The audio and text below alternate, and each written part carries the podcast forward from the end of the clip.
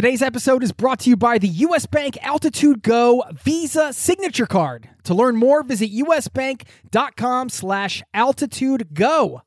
Today's episode is brought to you by Wise, the account that helps you manage your money around the world, which is huge for travelers. I've been a customer and a fan for 10 years. The Wise account helps you send, spend, and receive in different currencies fast, and they do it all without hidden fees or exchange rate markups. This service has been so critical for me in my life as a traveler, as a nomad, as somebody living abroad. And you can join 16 million customers and learn how the Wise account can help you out on the road at wise.com/travel. That's Wise, WISE.com/travel, or download the app. This episode of Zero to Travel is brought to you by the 2024 Nissan Pathfinder with 7 drive modes. The Pathfinder's available intelligent 4x4 is built for even the most epic journeys. Learn more at nissanusa.com. You always hear about the elephant, the rhino, but the only reason that thing's alive anymore is because of these guys. That was a clip from one of my guests today who is referring to the Rangers. These are the people who are responsible for protecting the wildlife in Kenya. They have spent a lot of time in some of Kenya's most incredible wild spaces and realize that the people protecting these spaces are struggling due to COVID, due to the drop in tourism. And they decided to do something about it. So they went out, they bought 2 tuk-tuks, and they're going to drive them 6,000 kilometers from the equator in Kenya, all the way to Cape Town, South Africa, to raise awareness, to raise money for the Rangers, and to combine their passions for adventure, travel, and conservation. And I always love when people take a look at the things they love and figure out how to combine them and make a difference in the world. That's what these guys are doing. And I think what makes this interview really interesting is that they're in the preparation phase. They haven't left yet. They're leaving in a few weeks at the time of this recording. So if you have ever had some crazy ideas or you just enjoy hearing about other people's adventures, you're going to get to hear an interview that's happening at a very interesting time before the trip, kind of when they're trying to figure everything out and work through it all and make it happen and really make a difference. So you get the idea and then sometimes people come on the show and they've already done the thing, but these guys haven't done the thing yet. So it's a very interesting conversation. You'll hear what it was like growing up in Kenya, how they came up with this idea, why they're doing it, the heart and soul behind their mission, and how you can support it, and so much more. It's all happening in today's show. Plus, a shout out to, quote, a boring small town boy who never traveled anywhere, end quote, who has now made travel a central part of his life, how he's doing it. And, I always love to highlight people in this listening community. So you'll hear that story and more right now. Buckle up, strap in. Thanks for being here, and welcome to the Zero to Travel podcast, my friend.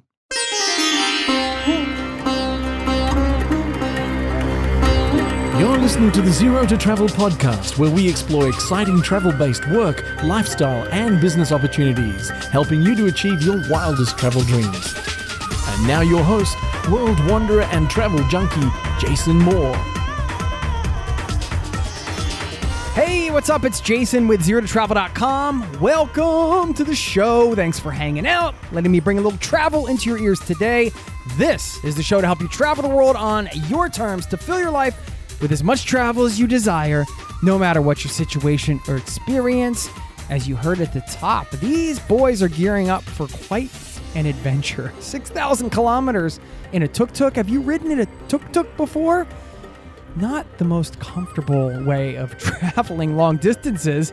Even the short tuk-tuk rides I've taken have been a little bumpy, to say the least. They've actually solved that problem already. You'll hear how they've solved several of their problems along the way, and that's really the stage of this adventure they're in right now, is they're saying, hey, we're going to combine our love of adventure and travel with our passion for communities and conservation and do something. And just getting on the line with these guys, they have a great energy. I wanted to just zap myself into the room with them and just be around their energy and their vibe. And it's always exciting when you're on the cusp of a trip and you don't quite know how things are going to work out, how things might come together or may not come together. And you'll hear about some of those things in this interview. Stick around on the back end. I want to talk about your radius, your own personal radius, and what I mean by that. And I also want to give a shout out to somebody in this community in just a minute who shared how they are planning their long-term trip. And the subject line I got was, "The travel gods told me to say hi." That piqued my interest. I'll share that in a moment. Don't forget, if you ever want to get in touch, jason@zerototravel.com is my email address, and I have a link where you can leave a voice message quite easily. I love to hear from listeners. And before we get into the interview, I do want to give a shout out to somebody who is making that long-term travel life possible. This is John, who said, "I've been meaning to connect with you since the first time I stumbled upon one of your Transition to Travel episodes, but I always convinced myself I don't have much of a story to tell, but like a sign from the travel gods, I tuned into your recent Transition to Travel episode, and there you were, telling me to reach out." Goes on to say, "I, John, a boring small-town boy who never traveled anywhere, met my future wife, Linda, a well-traveled, food-loving girl from the other side of the world when we were quite young. Now 14 years together, we've transformed into a travel and food-obsessed duo. We've spent much of that time working our way through successful careers in the retail world, squeezing every ounce of adventure out of our 2 to 3 weeks vacation each year. We yearned for more travel, but what could we do? I remember one specific moment on a flight home from Bangkok when we looked at each other and asked, how can we make travel a full-time job? I immediately started blogging over at eatsleepdiscover.com, but quickly ran out of content with such limited travel time, so that hobby's been on hold for a while. We couldn't figure out the job part, but in seeking other options, I discovered the early retirement movement. So for the last 7 years, we've been aggressively saving and investing about 35 to 45% of our income as a means to cut ourselves free and retire by 45. The plan was to simply keep working until that time, but COVID had other plans. Financially, we were blessed to keep our jobs and continue saving even more money. But when the world said that we couldn't travel anymore, we realized how much we took it for granted. We were postponing our travel dreams for another day. But what if that day never comes? What if we get sick? Why don't we enjoy ourselves now? So last December, we decided that we would ride out this pandemic, and hopefully come August 2022, we will quit our jobs and buy that one-way ticket. With any luck, our investments will continue to grow and still be good to go by the time my 45th birthday rolls around. And maybe we will find some location-independent passions to keep us busy and employed until that time. We're going to take this break while we're still young and able to seek out street food in the Bangkok heat. That is, whenever this world gets back to normal. With all that said, thanks for curating wonderful content and keeping the dream alive for many years between my limited vacation days." Thank you, John and Linda. Congratulations. I just wanted to give you some love here on the pod because you're finding a way with your situation, right? And I love the reminder there that there are no guarantees, right? I mean, I think the questions you say about postponing your travels for another day, what if that day never comes? What if you get sick? Why not enjoy yourselves now? And it's always a tricky line, right? You have to balance the financial stuff with the career and different things you might want to do. But those are also important questions to ask. So anyway, just wanted to give you a shout out, invite anybody else to get in touch, and say thanks once again to all of you listening, and to you, yes, you, with your headphones in or whatever you're doing right now, just for being a part of this listening community. You're so very much appreciated. And I know I say it often, but I just want to say thanks. This is a community-powered show. Thanks for being here. Now, let's get into today's interview, and I will see you on the other side, my friend.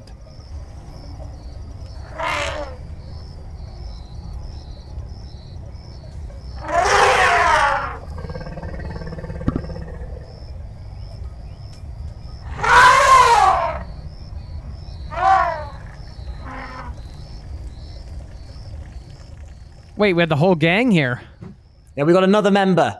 Is three too many? Will that be too busy? But we can have one on the mic, so we can pass it around. We can work it out. Yeah, with the mic we can pass it, which is a lot. You easier. Can work it out. All right. Well, first of all, what are you guys doing in Kenya in the first place? So we both. So me and Jasper were both born here. We're brothers. And yeah, we've lived here almost all our lives, sort of going in and out of school in other countries and doing some traveling. But yeah, we're just back here because of the coronavirus, really. It sort of closed off all traveling opportunities. I was meant to be in Australia and Yeah, I was living in Indonesia for I was working with him in Indonesia actually for a year beforehand. Then I did a year cruising around, went through to Papua New Guinea, and then up through India, Middle East, and then home. And then I was meant to be going moving to Canada, and then coronavirus came and scuppered all the plans. All right. Well, first of all, because we got three of you here, so it would be good, I think, if for people listening, if each of you introduces yourself so we know whose voice is whose. Got you. And then we'll get into what you guys are up to. So go ahead and do that if you don't mind. Okay. Hi, I'm Jasper. And first member of Tuk South. Hi, I am Josh. I am a filmmaker who makes TikToks at 29 years old. Hi, I'm Ivo. So I'm Jasper's little brother. Just finished uni and living out here now. I'm in charge of the build of the tuk-tuk, which is a bit scary considering I'm actually a biologist. Well, I probably should have qualified. Okay. I don't even know where to begin. All right. Let's talk about your project first. So you've purchased one tuk-tuk or two? You have two tuk-tuks, and your plan is to drive basically 6,000 kilometers from Kenya to Cape Town to raise money for rangers. And that is correct. Josh, you want to explain quickly who the rangers are and what they do and why they need money? Okay, so the rangers here are people who are protecting the parks and conservancies and the endangered animals. And a lot of their funding, a lot of the time from these conservancies is from tourism. So when COVID came along, it meant that they lost a vast portion of that funding. And they're now having to deal with people who have also lost their jobs in tourism, who are resorting to last-ditch scenario. Like, how can I feed my family? There's animals over there that we can eat. Like, basically, let's go and try and pillage the natural resources of certain areas around here. So the rangers are working on a reduced salary, and they're dealing with more incidents. And we noticed this through filming around in the local parks. So we'd be there filming TikTok videos essentially about fishing and exploring waterfalls and stuff. And then we'd realize that we were the only people in the parks. So we started asking questions to the rangers about what's going on here? How's your job suffered? What is happening? And it turned out that people were actually suffering. So we decided to try and dig more, find out more information. And then at the end of it, we just thought we would actually try and help these guys out. So you were just filming sort of fun travel things. Yes. Originally, yeah, exactly. Right? So we do a bit of everything. We do a bit of sustainability, conservation, and also the adventure side of it.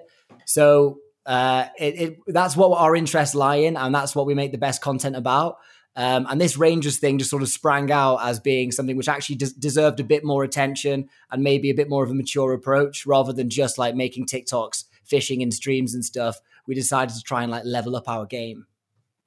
Yeah, have a little more purpose behind, a little more mission, I guess. Did you grow up in Kenya as well? I am from Chester, so I have escaped from a small village near Manchester. About 400 people, a lot of cows, a lot of sheep, a lot of cricket. If you know what cricket is, Jason. Yeah, I think so. Those are those animals that make a lot of noise at night, right? No, those are crickets. Sorry. Okay, yeah, big long paddle, right? Yeah, so I come from a very sleepy little English village. Okay, and how did you meet these guys over here, Jasper and Ivor? So Jasper was my university friend, and met him in 2012. And he told me he was from Kenya, and I couldn't quite believe it, but it turned out he actually was from Kenya. And then he invited me to come out here a couple of times. We've been on some adventures together in Kenya. So driving around on safari into the north near to Ethiopia when the second time I came out here. And then post university, we've sort of both been cruising around Southeast Asia quite a lot. Just basically trying to not come home.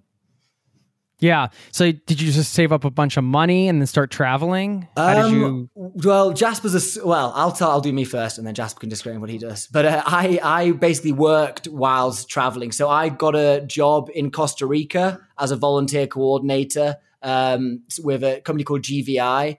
And then I got offered a posting in Singapore as field biologist. So basically my job was to take kids out on field trips all around Southeast Asia. So I managed to, I didn't have any money to start with, but I began to like make money as I went along. And Jasper is a sculptor. Yeah.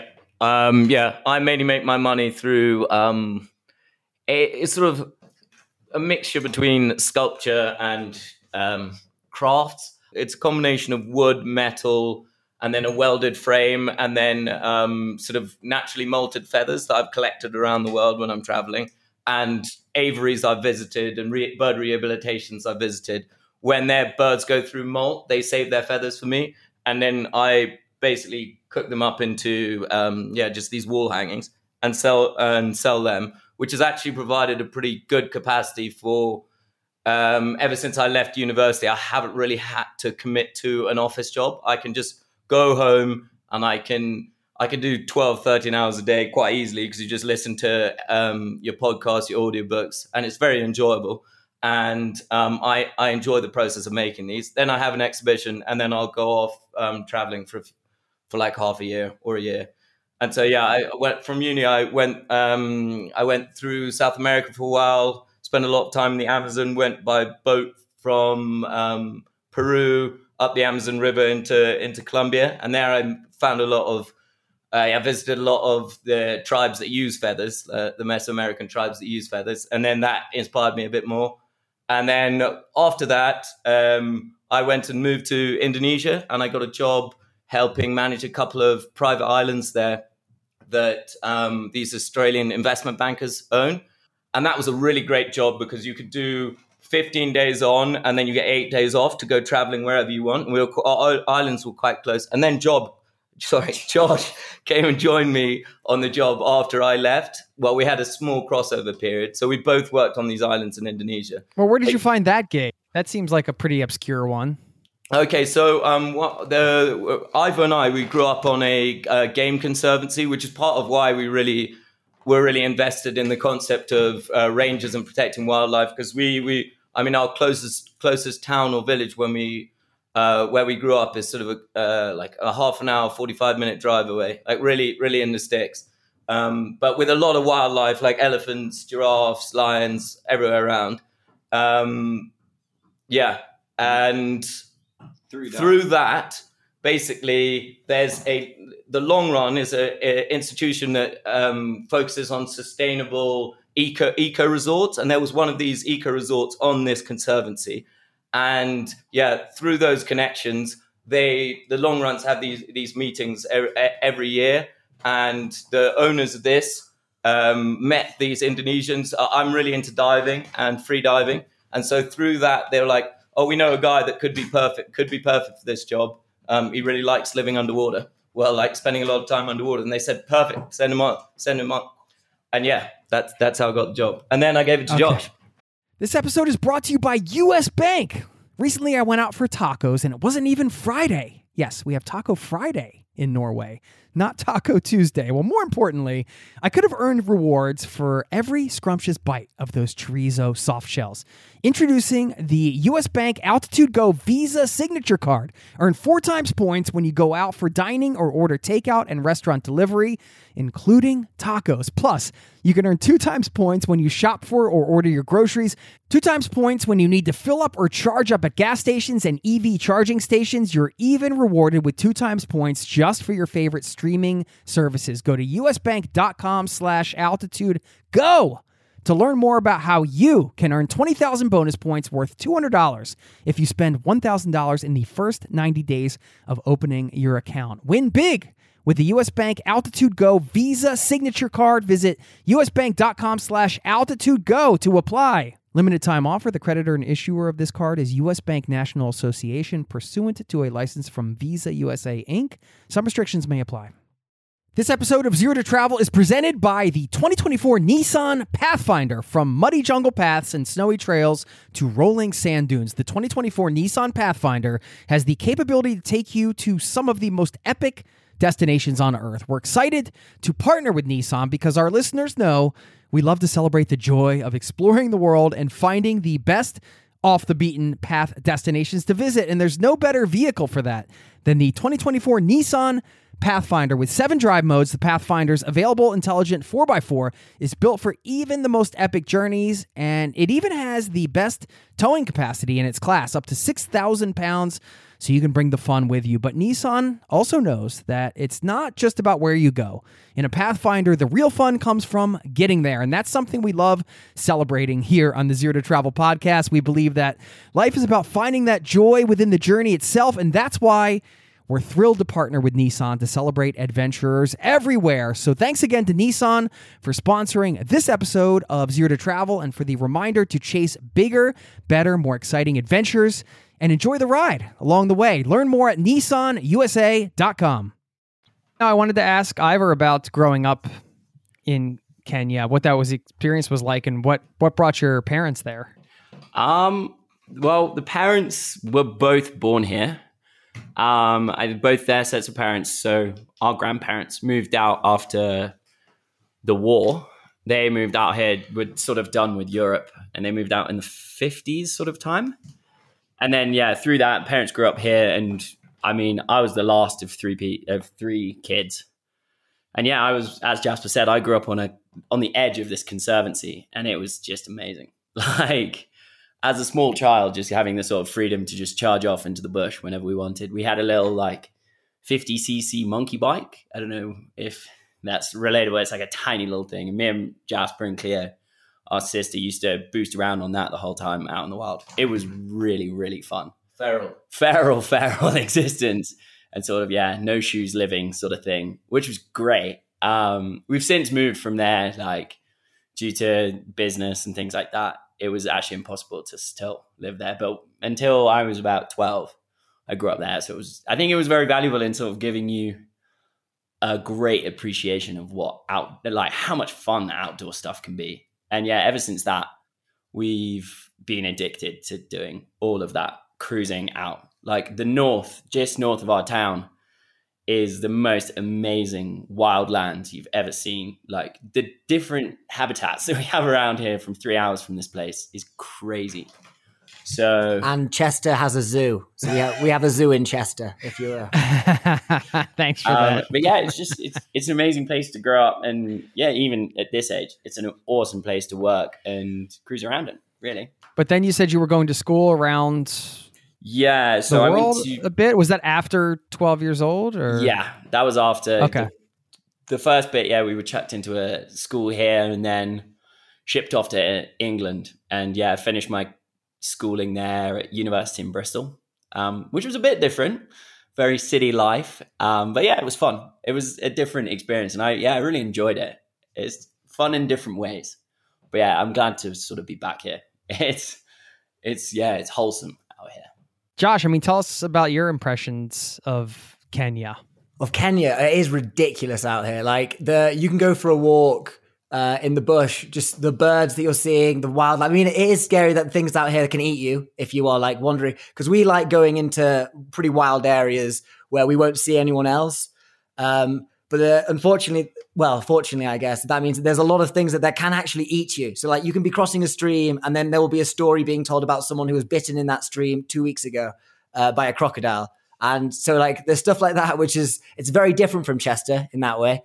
But it is incredible. Like it's just a lot of it is untouched wilderness. And coming from England, there is no, you've got parks and stuff, but really there is no untouched wilderness. We uprooted all of our trees years ago and replaced it with farming fields. Whereas here, it's quite cool to walk somewhere where a lot of it is unchanged. So yeah, it's amazing. Jasper, I wanted to ask you for if you have a website for your art or something, because what you described was, yeah, it was hard to conceptualize. Or I conceptualized a lot of different things. If we held one up, maybe you could conceptualize it for your listeners. I wanted to, people to be able to check it out. That's good for audio format. I actually haven't really got round to making one of those yet. It sounds very bad, but normally it's gone by word of mouth, and that's normally been enough. I do have an Instagram account that has some on, but that's sort of my Instagram account for traveling and feathers. Okay, what is that? We'll put it in the show notes. Oh, it's just called Jasper.Horsey. Jasper .Horsey. Okay, I wanted to check it out. Oh, cheers, man. We'll push him to get one. All right. So, yeah, I mean, you guys are all buddies. You're hanging out there. You decide to do this project. Now, where are you at with the project? I mean, you've purchased the tuk-tuks. Yeah. You're trying to raise the money. Are you raising the money and then going? Where are you right now at the time of recording? So presently, Josh and I had a bit of money saved from working on these islands. And we've essentially just poured all of it into these tuk-tuks, which are surprisingly expensive vehicles for how small they are. But how much does a tuk-tuk cost? So we've spent about $12,000 on them, and then a bit more, which is quite a lot because we both worked in tourism. Obviously, the tourism industry, especially in the tropics, has collapsed. Like the islands we worked on in Indonesia, they haven't been open for the last year and a half. So. But yeah, the islands we worked on in Indonesia haven't been open for ages. But we figured that this would be a great way of spending our time, raising money, raising awareness, and also just having a really good mission. So we bought the two tuk-tuks. We've been into one of the salvage yards in our local town, and we have gone to a couple of wrecked Suzukis, and we've ripped out their seats, because the tuk-tuk stock seats are these horrible, really uncomfortable bench seats. So then we've welded a few frames together for these nice sort of like they're pseudo bucket chairs. And then we've welded them in, and then we've gone into another car and we pilfered a couple of other seats out of the back. And then, so rather than the bench seat in the passenger tuk-tuk, we have another two seats that you can have the over the shoulder seat belt, because they only had the waist seat belts, and they're famously very unstable vehicles. So when they do roll, we want to be properly, especially for the type of terrain we'll be taking them through. It's pretty much guaranteed that it'll roll at some point, right? Yeah, probably. Well, I hope not. We're expecting it. Yeah, although... And we put a roll cage in. We've made a custom-made roll cage out of these series of 2-inch pipe that we bought, and then we took it to our pipe bender. And yeah, now it's a lot stockier for if it does roll.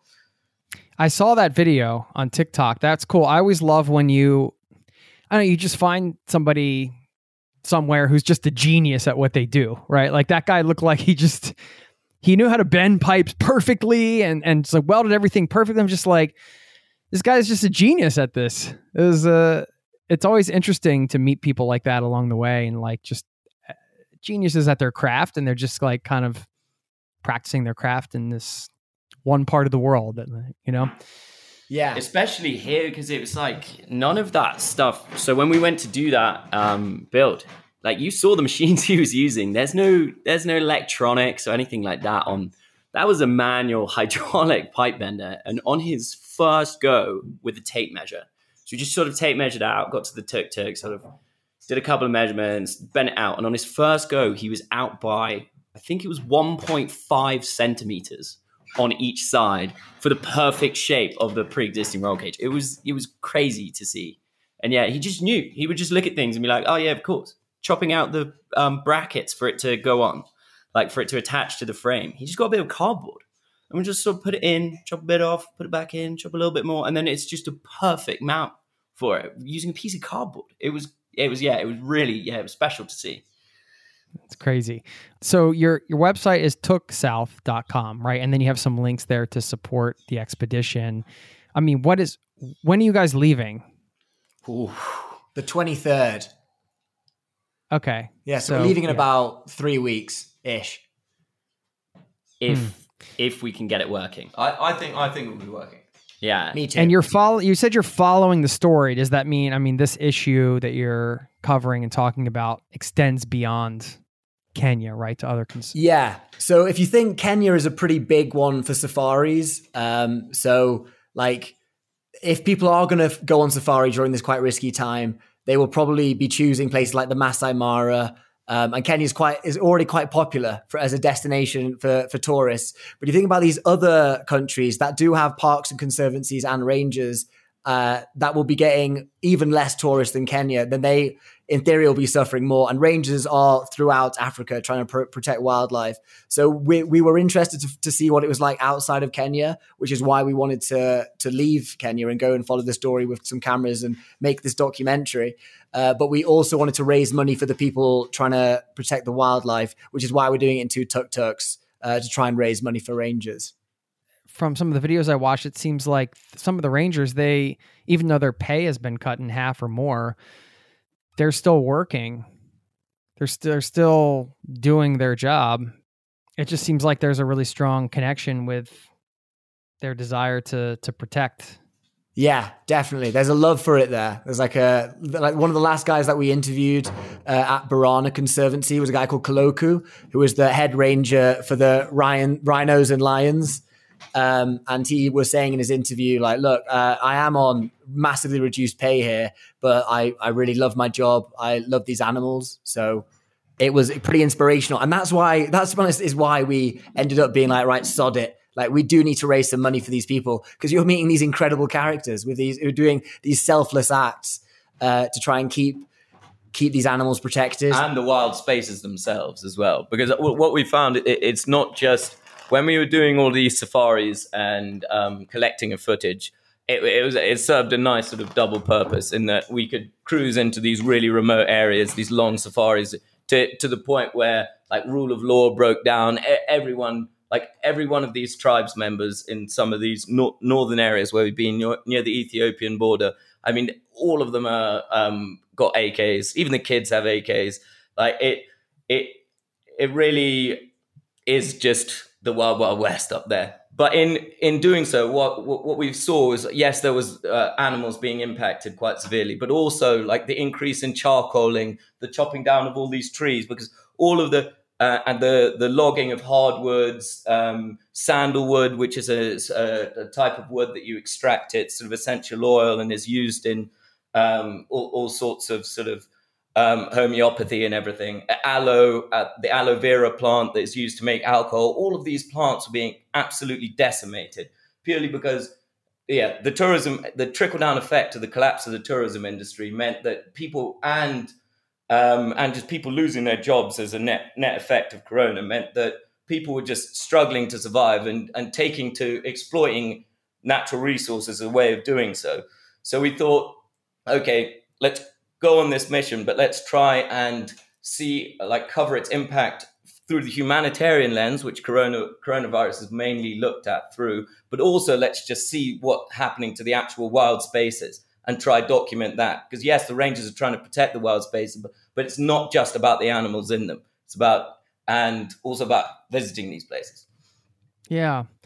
It's interesting because a lot of times, you know, when we talk about, like, conscious travel or sustainable travel, it's like, well, should I go on this flight because, you know, I'm contributing to CO2 emissions, and there are all these questions, right? But then you take tourism away and there are other ramifications in the local community, which, like what you guys are saying, is impacting the environment, right? You're talking about people, you know, burning down trees they're not supposed to, and you know, creating coal and all these different other things that you're saying are an effect of the drop in tourism due to COVID, correct? That's definitely correct. Like, you do realize that obviously tourism you can get it wrong and you can get it right.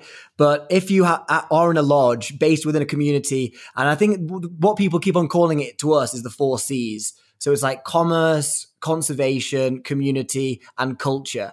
And basically they say that if they try and keep those values in the way they run their business, then the area prospers and the business is successful. So the island that me and Jasper used to work at, the surrounding seas were getting pillaged for fish, as in there was no structure for fishing. So you could be getting trawling boats coming in, trawling, long lining.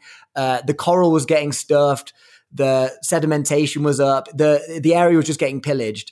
And the resorts that we worked for, Cempedak and Nikoi Islands, they put their foot down and said, right, we're going to set up an MPA. We're going to get people together to fund it, to manage it. And we're just going to try and protect this area of sea that is around these islands and make sure that it will be healthy for years to come.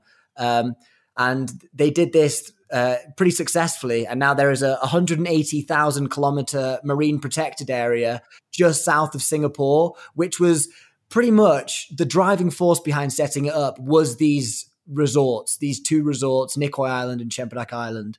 So I think that is a good example of what you were saying. I mean, that's kind of what it takes, right? It's like if everybody's doing their part, some people are able to do a bit more, and we can just do that in places all over the world and areas that people are from. Because it's hard when you look at it as a global problem, it's overwhelming, right? You're like, well, what could I possibly do, right? But then I look at you three guys and you're like, well, we're going to buy these two tuk-tuks and we're going to raise awareness around things, you know, around this issue. And now you're talking about it, and these conversations can make a difference, you know? So I appreciate that about what you guys are doing. I mean, what is this whole experience and like the decision to do this? And I know you guys haven't left yet, but what has it really taught you about yourselves so far? Ivo, you're as the engineer. It's taught us a lot, to be fair. I mean, we're pretty chaotic is how I classify ourselves, but even through the chaos, we've managed to get quite a lot of stuff done. So it's weird. Like none of us, well, I'm meant to be the engineer of the group. I'm not trained in any of these things at all.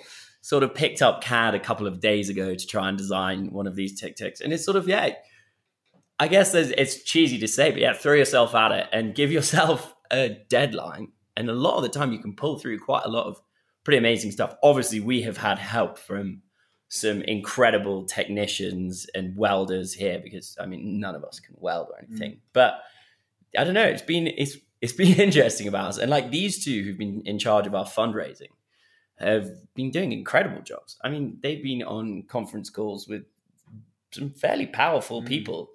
And you sort of look at the two of them and you're like, that's actually, you've really pulled your weight somehow out of absolutely nowhere. Like we didn't really have any clout before. We are just a bunch of mates who bought some tuk-tuks and are about to drive and do a pretty ridiculous adventure. But I don't know, it's getting traction. We're getting contacted, all these cold emails that we sent out, and we're getting contacted by sort of main telecoms companies in Kenya. We're getting like, it's weird. It's sort of a case of throw yourself at it, expose yourself there and see if people will like it. And so far they have. It's nice. Yeah. Would you love to have an incredible cup of coffee every day? I've tried it all. I've done the pour over. I've done the French press, but I tasted an AeroPress coffee many years ago and immediately I was sold. I had to get one. AeroPress is a patented 3-in-1 brew technology. This combines the flavor benefits of espresso, pour-over, and French press all into one compact portable device built for travel or home. I love things you can use in both places. This device has over 55,000 five-star reviews in over 60 countries. AeroPress is the best-reviewed coffee press on the planet. I've owned one for so many years. I don't even remember how long it's been, and they are under $50. So they also make an exceptional gift, thoughtful, proven, tasty, and travel-oriented. Who wouldn't love that? Now, you get 20% off just for being a listener of this show at aeropress.com/0to travel. That's AeroPress, AeroPress.com/0to travel. That will save you 20% on checkout. Thanks to AeroPress for supporting today's show. Hey, it's Jason here. Did you know you are invited to join the first ever Zero to Travel community trip? Yes, we're planning a trip together. We're headed to Morocco November 30th through December 9th. And you can get all the details at zerototravel.com/trip. It's open for booking now. We have 13 spots left at the time of this recording, and you have until the end of March to book. So if you're interested in traveling with an amazing community, this community, a small group of people, on an incredible journey through Morocco together with me. Sign up over there at zerototravel.com/trip to get all the details. Thanks for listening and hope to see you there. Yeah, I think when you have a cause as well, it's like, you know, people see, oh, okay, this is something, if I can help, I can, it's, you know, you can be a part of it in some way, right? And that's what we're trying to do here is share this so other people can be a part of this if they want. And I encourage you to do that. Yeah, if you go to tuksouth.com, then you can get the links to your, what do you have, a Just Giving page, I believe, and place where you can make the donations for the Rangers.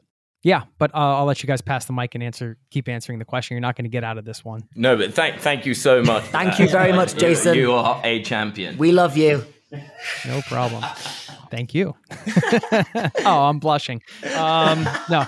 Yeah, I mean, well, how about you, Jasper? I mean, what has this whole experience taught you so far? It's taught me that you can realistically combine a sense of adventure as well as a positive impact on the world if you like dig into causes that matter a lot. And especially I think Africa is very topical for Kenya especially, since I mean when I was a kid I saw huge areas of forest that don't exist anymore. I've seen where this house is right now, there used to be lions and leopards when I was a kid. There are none anymore. So it's very tangible that rangers are a necessity, and protecting the Africa really is one of the last true wildernesses of the world. And there is a feel like the emptiness, and there's such a raw feeling with it. And the fact that this mission can help the continent that I really love, as well as also splicing in just adventure. I love adventure. I love the concept that we can go down, we can go fishing on our way down, we can catch our own food, we can go climb mountains, we can do some treks through jungles. And in doing so, we can find all of these interesting figures involved in conservation and all these interesting conservation projects and sustainability projects along the way, give them coverage, help them out, and in doing so, help us out a bit, as well as having a brilliant time. And I think there's legs for us to just follow this story a lot longer than maybe just even this trip to Cape Town. What I'd really love to do, and I think these guys are on board now, is take the tuk-tuks to Patagonia afterwards and drive the tuk-tuks from Patagonia to Alaska and just follow again the same sort of sustainability stories, conservation stories, eco stories, as well as just having documenting the adventure as a whole. Oh man, do you have an extra seat in the tuk-tuk? Come join. Okay. We'll have a fleet of them. Yeah. On the road podcast. And also, they're so eco. You referenced earlier the consideration, and I've felt it a lot in that, especially on big road trips we do here in four-wheel drives. You do have this sense of guilt that wow, the carbon footprint of this trip is actually quite big. However, with a tuk-tuk, our tuk-tuk does 35 kilometers to the liter. It will take for us to drive the 6,000 kilometers. It would be like in two vehicles, it'd be about 360 liters. Which in one of these big safari cars in Kenya, they'll use in a week. And that, yeah. Wow. So that's why they're brilliant machines. Very uncomfortable, but brilliant. Yeah, I mean, you could have picked any mode of transportation, right? Was the tuk-tuk thing?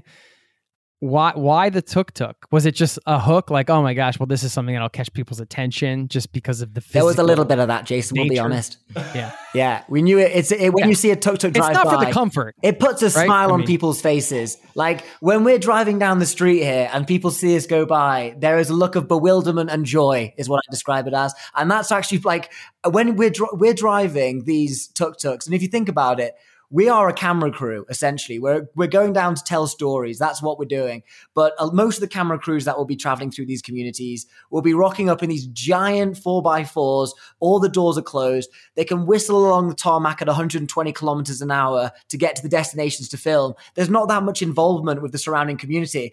We're going to be breaking down and popping tires every 50 kilometers. We're going to be, the doors are all open on our tuk-tuks. We'll be having chapatis and stuff thrown in, exchanging money for goods and services. We're going to be very much embedded in the communities that we're traveling through and being a part of. And I think word will get around about this weird camera crew that's going around following these cool stories, and that we can just develop a bit of a personality for the tuk-tuk. Because I think what they have is a real personality. A tuk-tuk does. Yeah, I mean, do they have a name? Bang, bang. Speaking of that, have you named these things yet? We haven't. In fact, we might be able to say a world's first announcement. We may be putting the names of the tuk-tuks up for auction. So you got that to look forward to. Oh, good idea. Although that could end badly. Zero to Travel tuk-tuk. Pardon? The Zero to Travel tuk-tuk? Oh, you can put a bid in, Jason. You can put a bid in. I might have to put a bid in for that. Yeah, and the fact that people will probably be able to walk next to it while you're driving by will really connect you to the community as well. Slow. Bicycles will be overtaken. How fast they are. No, let me... all right, so, yeah, I did a job once around the U.S. where I was driving a... it was a van, but the outside, they used a fiberglass shell to create a giant-looking tabby cat. Maybe you guys want to... Maybe the engineer wants to put an elephant or a giraffe or something around the tuk-tuk. I don't know. I'm just throwing you out some suggestions. You were driving a giant cat around America. Yeah, and I drove a double-decker bus as well. A proper British double-decker bus that went very slow and broke down all the time. So I can relate to, the sort of... hey, what are you doing here? Yeah. What's going on? On a different scale, I guess. But so anyway. Be faster than us. Ours maxes out at 25 miles an hour, I think. Unless we're going down a hill with the wind behind us. Yeah. The bus went about 44 miles an hour. I'm not sure what that is in kilometers. America's a big place. Did you have parties in the bus? Why did you have a bus? Oh, that's another story. We don't focus on your story. All right. And then you're going to make the documentary. I want to talk to you guys after this trip. I mean, I imagine, well, you'll put the documentary out. So I'm sure you'll have some audio and different things like that. I'd like to have you guys back on after you've taken the journey and hear about it. Thank you so much. Cool. Yeah, I mean, are you down? Yeah. Oh, yeah. For sure. Okay. As soon as we get to Cape Town, we won't even shower first. We'll give you a ring. Let's not get carried away. I mean, you can take your showers, okay? Yeah, I mean, anything else you guys want to share about this project? Because now would be the time to kind of get behind this if you're listening, because you guys are just about to go on this adventure. I love that you combined adventure and conservation. Sounds like some core values that you guys have. And I just find it inspiring that, you're not just like, hey, well, we're just going to make, cool travel TikTok videos, but we're going to actually like have sort of a mission behind this and combine some of our values and try to be the change. Yeah. It's always inspiring to me. So I just want to give you guys props for just doing something about it, and something pretty damn cool as far as I'm concerned. So yeah, I mean, just let people know once again, like what the best way is to kind of support this project and how people can get in touch if you want them to do so. I don't know if you guys are, yeah. Okay, so we have an email address if that's useful. So we're willing to give that out. I think. Yeah. So can contact we're us called Tuk South Crew @gmail.com, and Tuk is just TUK. And then our socials, we have a YouTube, which is Tuk South.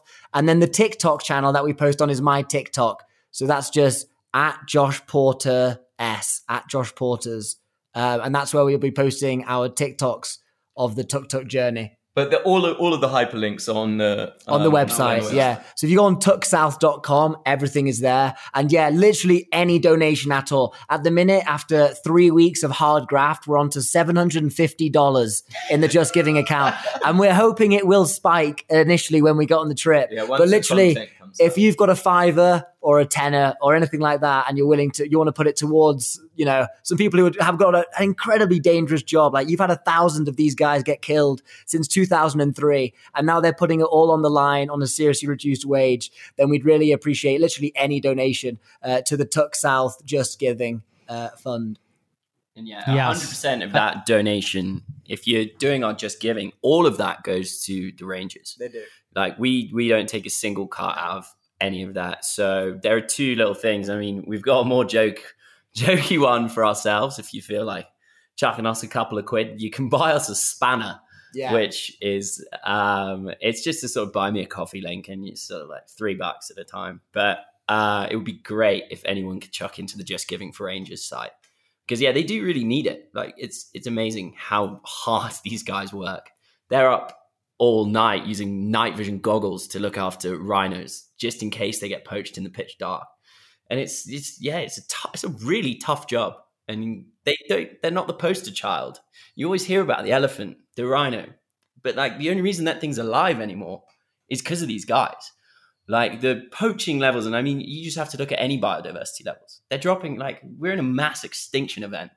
And that's because of humans. And these guys are directly frontline stopping that from happening. So instead of donating a fiver to an elephant charity, donate to the guy who protects everything, who protects the smaller species from the sort of ducks to frogs to elephants to up to gorillas even. Protect the ducks. Protect the ducks. Protect the ducks. And the baby ducks and the frogs. Tree frogs need protection, okay? But yeah, they're just really cool guys. So yeah, any little would help on that. Well said, and I am going to make a donation after we get off this. Jason. So I want everybody listening to do the same if you're in the giving mood, and let's have you guys back when all this stuff's done. We can put a sticker on Jason as well. We can put a Zero to Travel sticker on if you want. Listen, if I had some stickers, I'd send them to you. We can make it. We just need the JPEG. There you go. I'll send it along. And yeah, man, I just wish you guys the best of luck. Be safe out there and try not to roll over at all. I hope the engineer who just downloaded CAD for the first time 2 days ago does a good enough job to... Yeah, we'll keep you posted on that. Supported. At least you have comfortable seats and proper seatbelts, so that's good. But I'm really curious to hear, you know, how it all goes and how the adventure comes together and what it's like having those conversations in the communities and where it all ends up for you guys. So let me know how I can help. If anybody's listening feels like they can help in some other ways, you have the email address, and we will, you know, put all those links and whatnot in the show notes. So that way you can get in touch. Are you still looking for sponsors and different things like that? I mean, yeah. So basically we've been emailing people saying, if you put $400 into the Just Giving, then we'll stick your company logo on the tuk-tuk. So we're really selling ourselves. But yeah, if anyone's interested in that, then they can email us and we'll get their sticker on there, a nice prominent position, and you'll be featured in hopefully millions of views online in the documentary. And the TikToks on the way down, and YouTube's on the way down. Mm. And if you're auctioning off the TikToks, I guess you'll put that on your website or something, or the TikToks. It's confusing. It's very confusing. Tuk's on TikTok. Yeah, I know. It's the tuk name. Yeah, that might be something. So anyway, just get in touch, stay in touch, and follow these guys. And yeah, have a good time. Also, guys, thank you, Jason. Cheers, Jason. Much appreciated, man. Great to talk to you. Let's hook up again when you get back. Yeah. Well, cool. We've got some adventure stories for you. All right. Take care. All right. See you. Bye.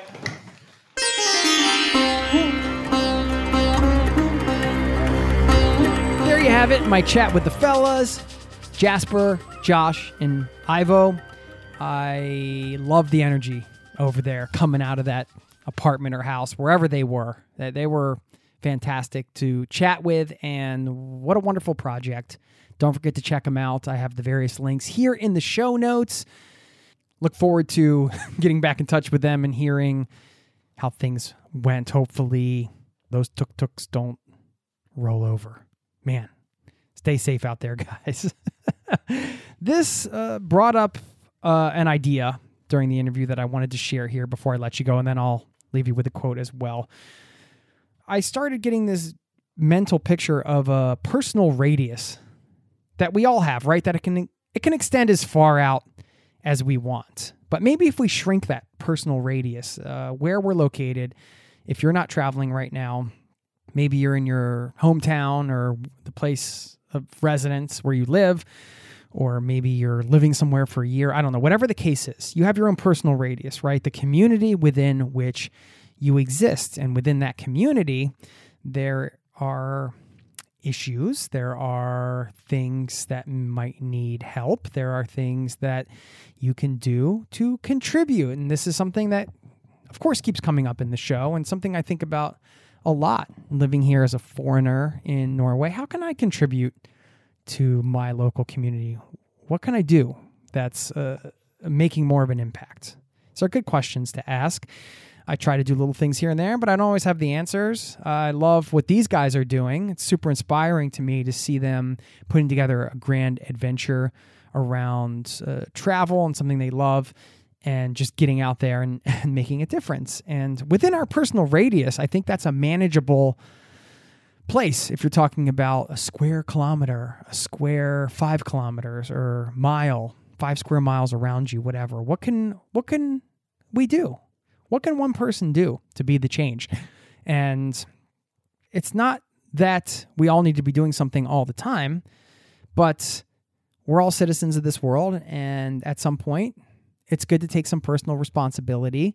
Whether you consider yourself a leader or not, I don't think matters. What matters is just what's in your heart, and deciding to contribute sometimes means getting into uncomfortable spaces, much like travel, right? You're putting yourself into a situation where you maybe have to speak in front of people, or maybe you have to put yourself out there or send an email, make a phone call that you wouldn't like to make because it's scary, but there's something near and dear to your heart in your vicinity, in your radius, that you want to do something about to help improve. We can't all as individuals make huge, gigantic impacts on the world like a Gandhi or something like that. But we can do a lot as individuals. And this, I think, was a stark reminder for me. I'm asking myself these questions as well. I'm not preaching to you. These are things that are running through my mind and things I'm trying to get my head around here. And I just think it's helpful as a reminder to share, because if enough people step up across the world in their own radius, their own little personal radius of whatever you define that, and then those radiuses start overlapping and connecting, next thing you know, obviously we're all connected and everything is interconnected. So think about that. Just something to ponder as we exit another lovely podcast episode here on Zero to Travel. What can we do within our radius? And let's all ponder that together. I appreciate your presence here. Appreciate your time listening to this show. Appreciate that you are a part of this listening community. Please get in touch anytime. Love your feedback on the show. You can recommend some guests. Just share your story. Let me know what you're up to. Let me know what's going on in your world. I'd love to hear from you. Do that if you keep putting it off and you've been thinking about it. Like John, who wrote me an email that I gave a shout out to earlier. He said, I've been thinking about writing for a while, and I'm finally doing it.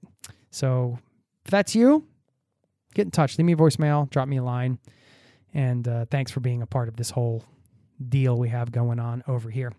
All right, I'll leave you with a quote along the lines of a personal radius that gave me the mental image of a circle around my physical body, overlaid over my area. And then I found this quote from the Tao Te Ching that said, stay at the center of the circle and let all things take their course. A lot of ways to interpret that, but I'll leave you with that quote. Thank you so much for your time today, and I'll see you next time. Peace and love to you and yours. Take care. Cheers. This podcast has been brought to you by ZeroToTravel.com. Ideas and advice to make your travel dreams a reality.